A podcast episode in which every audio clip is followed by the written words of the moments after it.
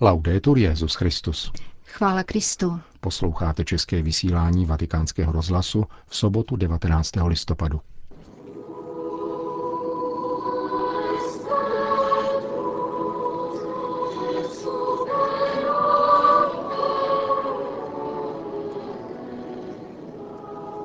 Virus polarizace a nevraživosti proniká naším myšlením, cítěním i jednáním, řekl papež František na konzistoři kardinálů dnes dopoledne. Petrův nástupce navštívil v pátek večer sídlo římské roty, aby pozdravil biskupy, kteří se účastní kurzu o novém církevním manželském právu. Pořadem vás provázejí a hezký poslech přejí Jinak Gruberová a Milan Glázer.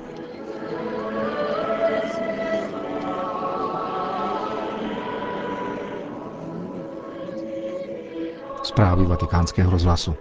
Vatikán.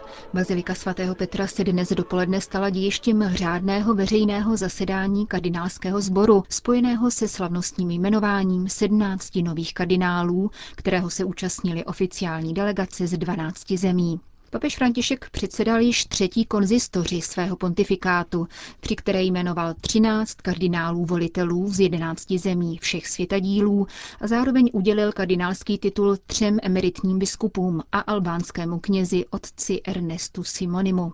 Seznam nových kardinálů otevírá jméno jediného Itala mezi novými voliteli a poštolského nuncia v Damašku. Právě arcibiskup Mario Zenári papeže Františka jménem všech přítomných pozdravil. Počtení z Lukášova evangelia, vyzývajícího k milosrdenství podle otcova vzoru, nasledovala promluva Petrova nástupce, kterou vám přinášíme. Úryvek z evangelia, který jsme právě vyslechli, bývá nazýván řeč na rovině. Po ustanovení 12 Ježíš se stoupil z hory se svými učedníky dolů, kde ji očekávali zástupy lidí, aby mu naslouchali a nechali se uzdravit. Povolání apoštolů provází toto vykročení na cestu, na rovinu, k setkání s lidmi, kteří, jak praví text Evangelia, byli trápeni. Toto povolání nenechává apoštoly nahoře, na vrcholu, ale přivádí je do prostřed zástupu, uvádí je do lidských trápení, na rovinu jejich života. Tak to zjevuje pán jim i nám, že pravého vrcholu se dosahuje na rovině.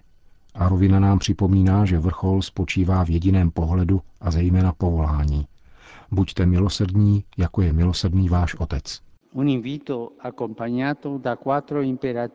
Pozvání provázejí čtyři pokyny a mohli bychom říci čtyři exhortace, jimiž se k ním pán obrací, aby formoval jejich povolání v konkrétnosti a každodennosti života. Čtyři jsou skutky, které udělují formu, stělesňují a činí hmatatelným učedníkovo povolání. Mohli bychom říci, že jsou to čtyři etapy mystagogie milosrdenství. Milujte, prokazujte dobro, žehnejte a modlete se. Myslím, že se na těchto čtyřech aspektech můžeme všichni shodnout a že jsou i odůvodněné. Jsou to čtyři činy, které snadno konáme se svými přáteli, s lidmi, kteří jsou nám více či méně blízcí svým cítěním, vkusem a zvyky. Problém vyvstává, když nám Ježíš představuje adresáty těchto činů. V tom je velmi jasný, neužívá slovních vytáček ani eufemismů. Milujte svoje nepřátele, prokazujte dobro těm, kteří vás nenávidí, žehnejte těm, kteří vás proklínají, modlete se za ty, kdo vám ubližují. Ve vztahu k těm, které máme před sebou jakožto protivníky či nepřátele, se tyto činy neuskutečňují spontánně. Naším primárním postojem k ním je instinktivní snaha diskvalifikovat, diskreditovat a zlořečit. V mnoha případech se snažíme démonizovat, abychom měli posvátný důvod se jich zbavit. Naproti tomu Ježíš nám ohledně nepřítele, toho, kdo tě nenávidí, proklíná či očerňuje, říká, miluj jej, prokazuj mu dobro, žehnej mu a modli se za něho. Ci troviamo di fronte a una delle caratteristiche più proprie Ocitáme se před jednou z nejvlastnějších charakteristik Ježíšova poselství, tam, kde se skrývá jeho síla a jeho tajemství. Tam pramení naše radost, moc našeho poslání a hlásání dobré zvěsti. Nepřítel je někdo, koho mám mít rád. V božím srdci nejsou nepřátelé. Bůh má pouze děti. My stavíme zdi, budujeme bariéry a třídíme lidi. Bůh má děti, a to nikoli proto, aby se jich zbavoval, Boží láska vůči lidem má příchuť věrnosti, protože je to niterná, mateřsko-otcovská láska, která je nenechává samotné, byť pochybili. Náš otec nečeká, až budeme dobří, aby miloval svět. Nečeká, až budeme méně nespravedliví či dokonalí. Má nás rád, protože se rozhodl nás milovat. A má nás rád, protože z nás učinil děti.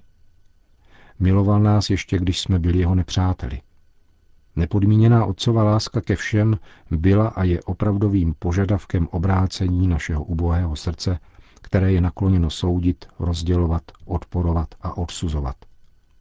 Vědomí, že Bůh nadále miluje toho, kdo jej odmítá, je neomezeným zdrojem důvěry a pobídkou misijního poslání. Žádná špinavá ruka nemůže zabránit Bohu, aby do ní vložil život, který nám chce darovat. La nostra e naše doba je charakterizována vážnými problémy a otázkami světového dosahu. Procházíme časem, ve kterém se v našich společnostech epidemicky šíří polarizace a exkluze jako jediný možný způsob řešení konfliktů.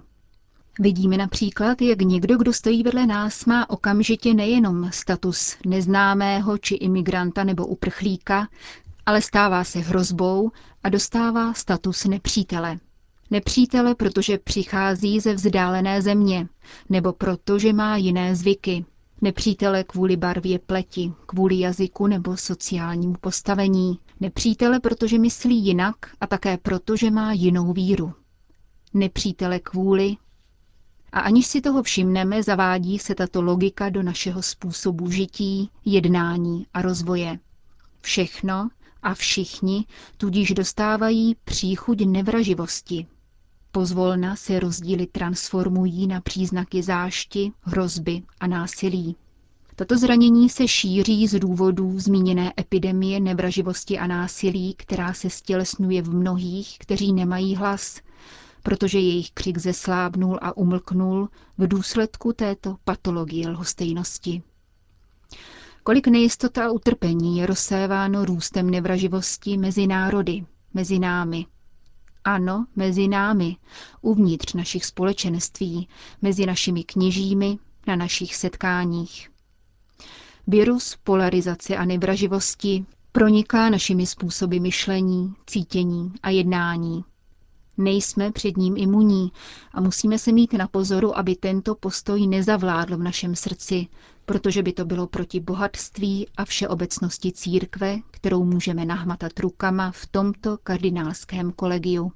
Pocházíme ze vzdálených zemí, máme různé zvyky, barvu pleti, jazyk a sociální postavení, přemýšlíme různě a slavíme odlišnými rity také víru. A nic z toho nás nečiní nepřáteli. Naopak, je to jedno z našich největších bohatství.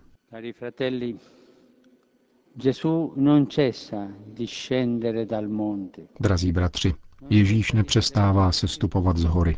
Nepřestává nás uvádět na křižovatku našich dějin, abychom hlásali evangelium milosedenství.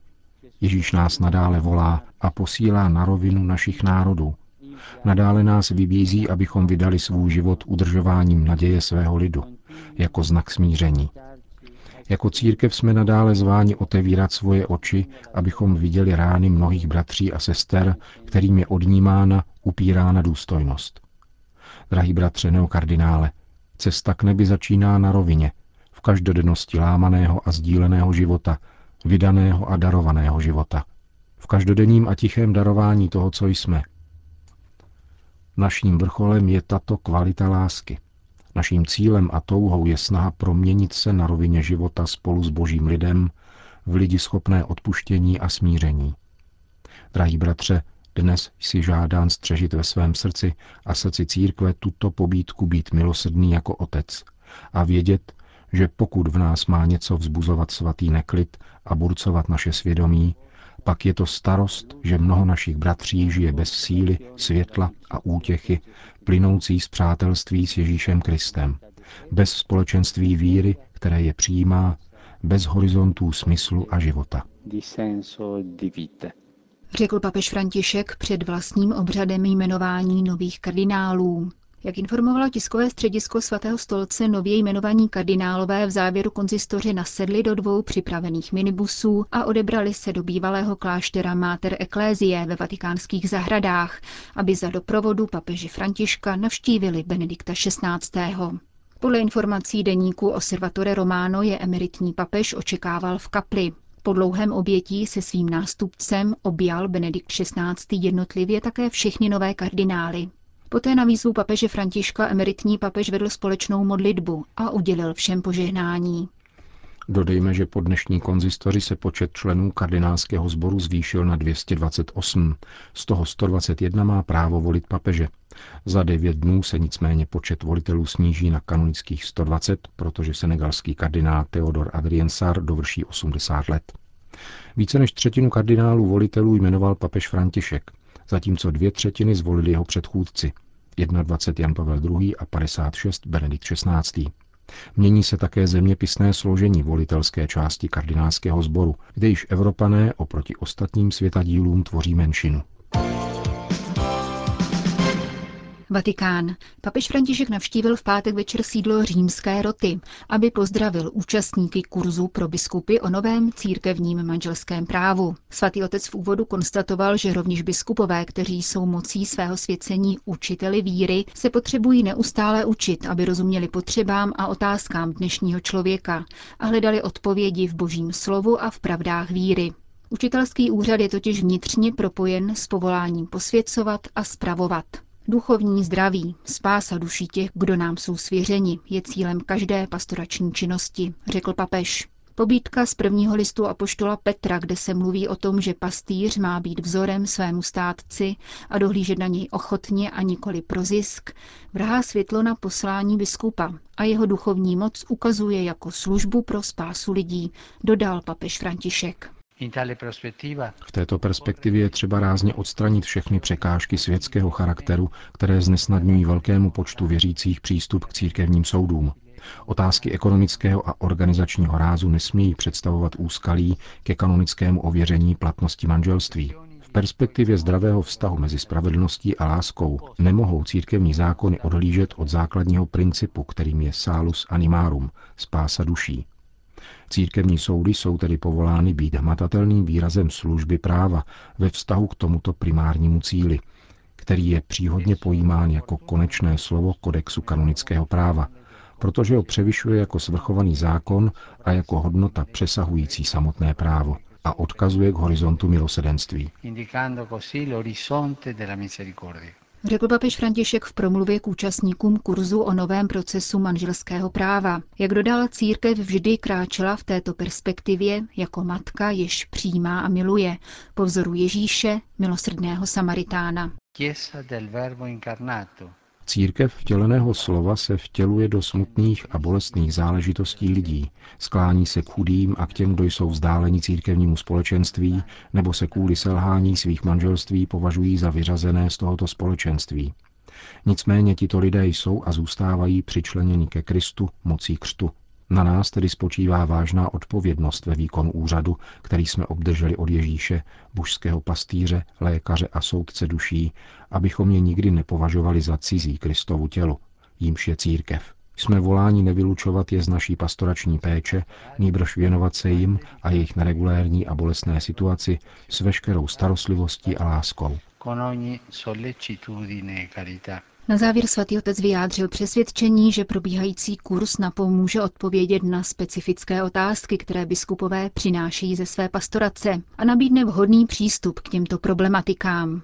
Důvěřujte bezchybné pomoci Ducha Svatého, který neviditelně, avšak reálně vede církev, doporučil papež na závěr biskupům a požádal je o modlitbu, aby duch pomáhal také Petrovu nástupci, aby odpověděl se vstřícností a v pokoře na volání mnoha našich bratří a sester, kteří se potřebují dobrat pravdy o svém manželství a své životní cestě.